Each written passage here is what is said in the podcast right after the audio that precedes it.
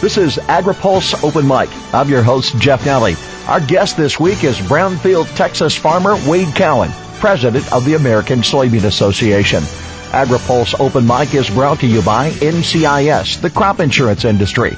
NCIS provides the primary safety net for millions of acres of cropland and hundreds of commodities across the U.S., enabling farmers to supply our country with food and fiber year after year. AgriPulse Open Mic continues with American Soybean Association President Wade Cowan next. America's farmers and ranchers are relying on crop insurance now more than ever before to provide individualized protection and to secure operating loans. Protecting more than 290 million acres of farmland and more than 130 commodities across the U.S., crop insurance is the primary safety net for many farmers, enabling them to supply our country with food and fiber year after year. Crop insurance providing peace of mind now and for the next generation of agriculture. This is AgriPulse Open Mic. Last week in Iowa, Chinese officials signed various allotments for a record 484 million bushels of U.S. soybeans worth an estimated $5.3 billion. American Soybean Association President Wade Cowan says China buys about a fourth of all the soybeans grown in the U.S., and he's grateful for every customer for U.S. soybean supplies. Well, the first thing, Jeff, is customers are important to the American soybean farmer. And, you know, whether it be uh, China or whether it be the uh, Taiwanese, whether it be beans that are going to Mexico or anywhere on earth, the export market is vitally important to soybean farmers and good customers are vitally important, you know, and the Chinese are a, a excellent customer, the Japanese, it, it's everybody. It's a, it's a, a big tent effort and it's not only the effort in the sustainability and the uh, production and the sales of soybeans per se, it's also the ability of our partners in animal agriculture and the poultry and the in the dairy and in the swine industry to have their markets open as well because that increases the animal use here at home and helps us out at every level. And that's the kind of the teamwork and the effort that we need on all levels. And it's really good to see that that it's paying off and that we have a, you know, a, a valuable asset as the American soybean farmer with USSEC that really does a world class job of making sure that uh, we're presented well in other markets and that we're uh, apprised of any situation and that we stay on top of it and that we have really good relations with those foreign countries. You have to have some level of, of appreciation for the Chinese knowing the global supply is great to come and to make a single purchase of 484 million bushels of soybeans. What other opportunities were you able to take advantage of with the Chinese president in town, but also a number of their political realm and of their agriculture groups? What meetings did you have, Wade, and, and what success do you think you found? Well, uh, I was really privileged this week that I was able to go to New Orleans and meet with Minister Han, the head of the Chinese Ministry of Agriculture. Really pleased that we had the opportunity and that uh, he made himself available and was really engaged. We had about an hour on the bus ride that he just really sat right across the aisle from me and we've engaged on a developing a friendship model, developing a relationship. Uh, you know, I was really interested to learn that, that Minister Han had grown up on a small farm in China and that he had been involved in cotton and and beans and and a rotation on his farm. And and it's and it wasn't that different of a story than Wade Cowan in West Texas. And we grew up on a cotton and we had beans in rotation and we we I knew a lot of the same things. We we uh we shared a lot of the same stories. And so when you meet with people like that when you get to that level and then he was so interested in what the American farmer what the challenges were what we saw, what we needed, what the changes that had occurred during our lifetime. And we had talked about the differences and then without bringing up some of the issues that seem to always, you know, be clouding the discussion like approvals of new technologies and stuff. We talked about what things had happened that really helped us. And, and part of that is that we talked about how the biotechnology had helped make sure that we had a good rotation on our farm and that we were able to actually decrease insecticides and we were actually able to decrease and change the makeup of what herbicides we had used and And he was really engaged in that conversation and really wanted to make sure that the American farmer was able to operate and do so in a profitable way.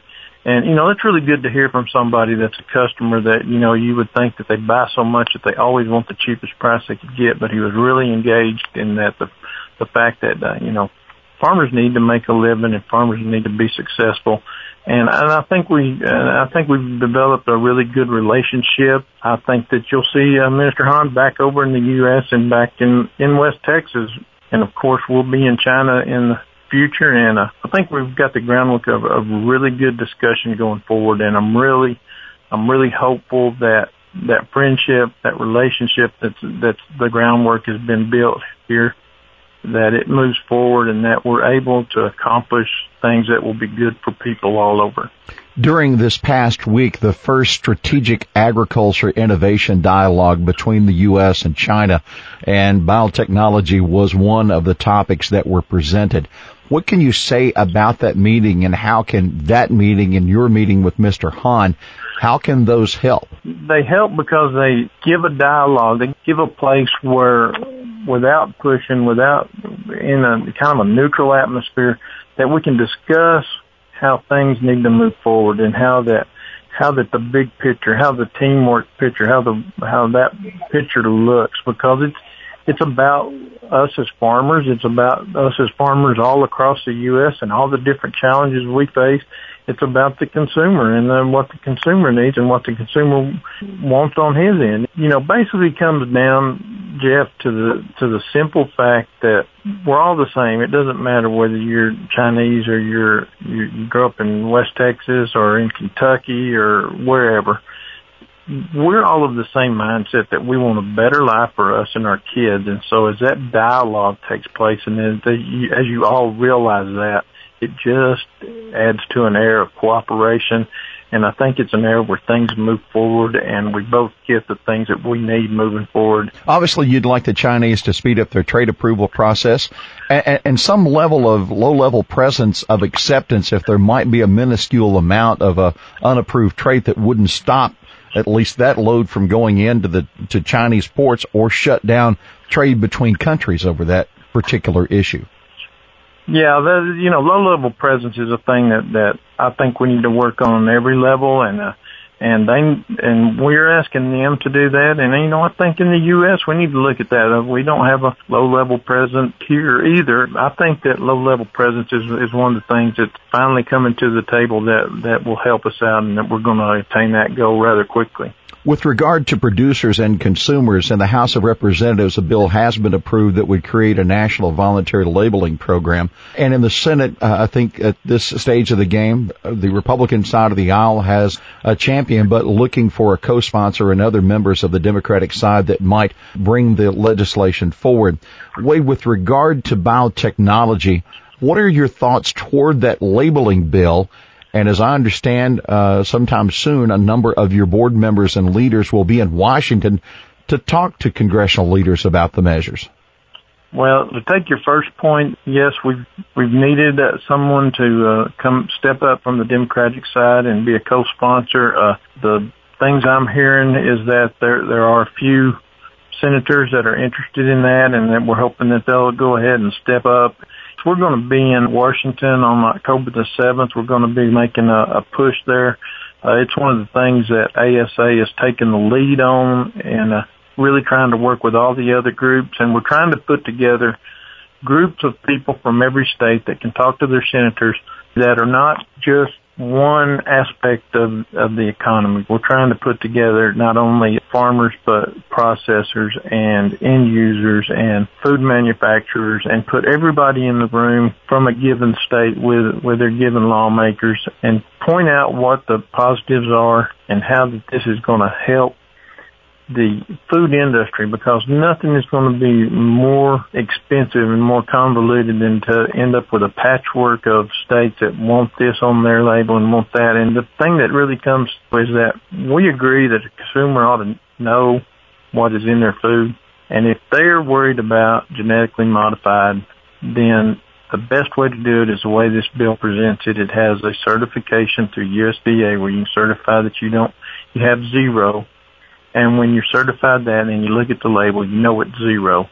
And that's the only way that the consumer really ever knows because the other way, there's exemptions, there's, there's everything in the world and you don't know if it's 1% or 100% GM product. And, and if it really matters, what you really want to know is if it doesn't. And so I, I think that we've got a good plan forward and, uh, we're hearing positive things from our senators and I think we're going to be able to push, you know, this is one of the things that we're going to be able to be successful on and I think we'll, get this bill through Congress, and we'll get it up to the president, and I think he'll sign it. Wade, do you have a concern of consuming foods that might have been made with ingredients from genetically enhanced crops?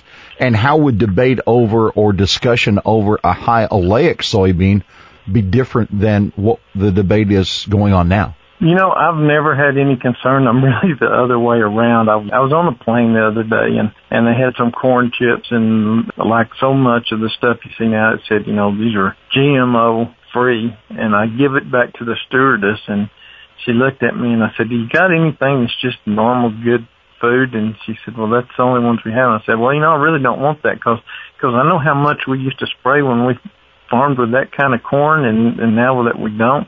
And you know, I had about five or six people on the airplane say, "Well, we'll explain that to us." And it's it's just a, a, a misnomer that people don't understand. The the risk is nothing if you look at every bit of scientific data for for genetically modified food, but the risk of not having it, not only to the economy, but to the food supply and everything, because what I always go back to is we used to grow corn here, Jeff, where I'm at, and quite literally because of the uh, southwestern corn borer and the earworm, we would spray corn a lot of times on full season corn 12 times through the year.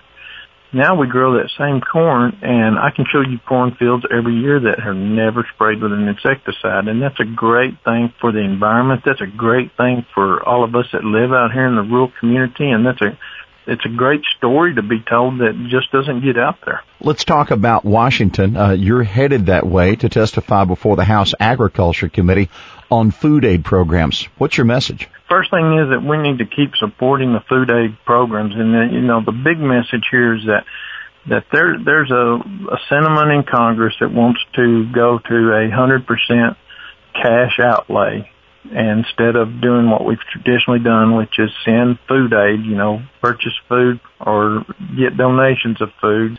And, you know, our message is that we need to continue with the program. We put it in the farm bill where, where we're going to have this in-kind products going across the sea instead of doing everything with cash. And the cynical side in me and what we see is when you've got cash, there's just so much ability there for there to be corruption and for the money not to go where it needs to be and that's not what any of us want. When we want to, when we want to help a disadvantaged or a, or a community that's trying to get on its feet, or whether it's had a crisis, we don't want to see corruption and money going to those who don't need it. We want to see that what we send overseas actually help the individual, and that's what the uh, food aid itself and getting the product into the market does. That that cash so many times doesn't do. Over the last week, uh, talks at the working level in San Francisco on the Trans-Pacific Partnership and meetings will continue in Atlanta this week on the TPP.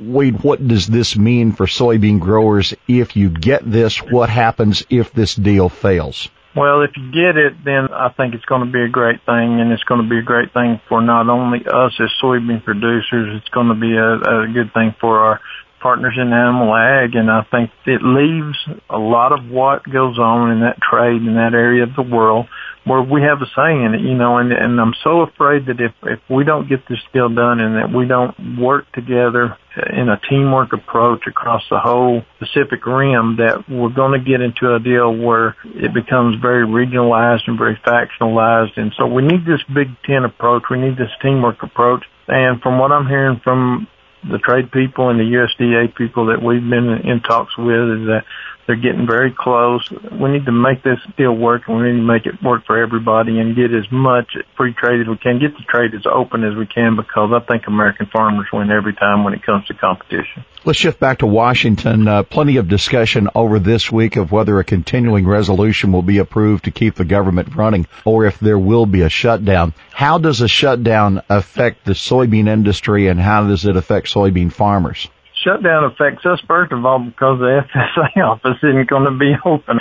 In our area of the country, we're dealing with some uh, LDP payments and things like that, and and there's bigger issues at play here. You know, I wish, I just wish a lot of times, Jeff, that we had some more adults in the room because it just seems like it's like a kindergarten fuss when it comes to a lot of this stuff and there's not any statesmen up there anymore that seem to be able to craft legislation to work with with programs and do it in such a way that we can we can work together as as a country and do what's best for America. And it always seems to come down to a, if I don't get my way, I'm going to pick up my toys and go home. And then that didn't work when we were kids, and it still doesn't work today, whether you're you know when you're in government. So I hope that the shutdown doesn't happen. You know, if it does, uh, hopefully that that we'll be able to to muddle through and it won't affect you know trade too much with grain inspection and stuff. We'll just have to we'll have to see as it goes. Wade, what about the market access program and foreign market development funds from the Department of Agriculture? I mean, you've just celebrated a big purchase of soybeans by the Chinese. What about those funds? How long can you function without support from Washington there? Well, it, it makes it very difficult. You know, we uh, we handled it last time. Uh, it, it affects USSEC uh, tremendously in their ability to keep things from going in their office. Now, now we've got a lot more support now than we used to have from USB and the, and the dollars that they put in that help with these funds. But you know, it's it's a deal where we've got to uh, make sure that as farmers that we get the programs up and we get them functioning. You know, as quickly and efficiently as you can and and it, it does it does hamper us and it does hamper our ability. If you had an audience with senator roberts and senator conaway right now what would be your priorities for their work? You know the the first priority i would say is to help the farmers the farm economy work with usda to make sure that those people that are out there that are working on the farm working the land that this farm program is helping them out and is meeting their needs. We've been implementing it, but every once in a while you hear of a hiccup here and a hiccup there. And we've got to make sure that this implementation and, and that this farm program is successful because if, if it isn't and if we suffer like we did in the 80s, which I hear continually, especially in West Texas, the older farmers saying, I don't want to go through the 80s again, then, uh, then we're going to tear up infrastructure. And, and one thing that I've learned over the years is that when the infrastructure in agriculture goes away, it just never seems to come back. And, and that's going to hurt a lot of rural America. Our guest has been Wade Cowan, the president of the American Soybean Association. Wade, the title of the program is called Open Mic, and this is where I don't ask questions. I hand you the mic. Well, the thing that I always stress, and if you know anything about me, Jeff, is that we've got to work together in agriculture, and, and I'm so glad. You know, I'm so I, I've really been blessed is that whether you're in corn growers or in grain sorghum or in wheat association, uh, the cotton people, they've, they've all, they've all come around. We've all, we're all working together and that's what we need to do. We need to improve agriculture, agriculture as a whole. And when agriculture benefits, you know, it's one of them key industries in the country that when we're doing good, everyone does good. Our thanks to Wade Cowan, President of the American Soybean Association, our guest this week on Open Mic. AgriPulse Open Mic is brought to you by NCIS, the crop insurance industry. NCIS provides the primary safety net for millions of acres of cropland and hundreds of commodities across the U.S., enabling farmers to supply our country with food and fiber year after year. For AgriPulse, I'm Jeff Nalley.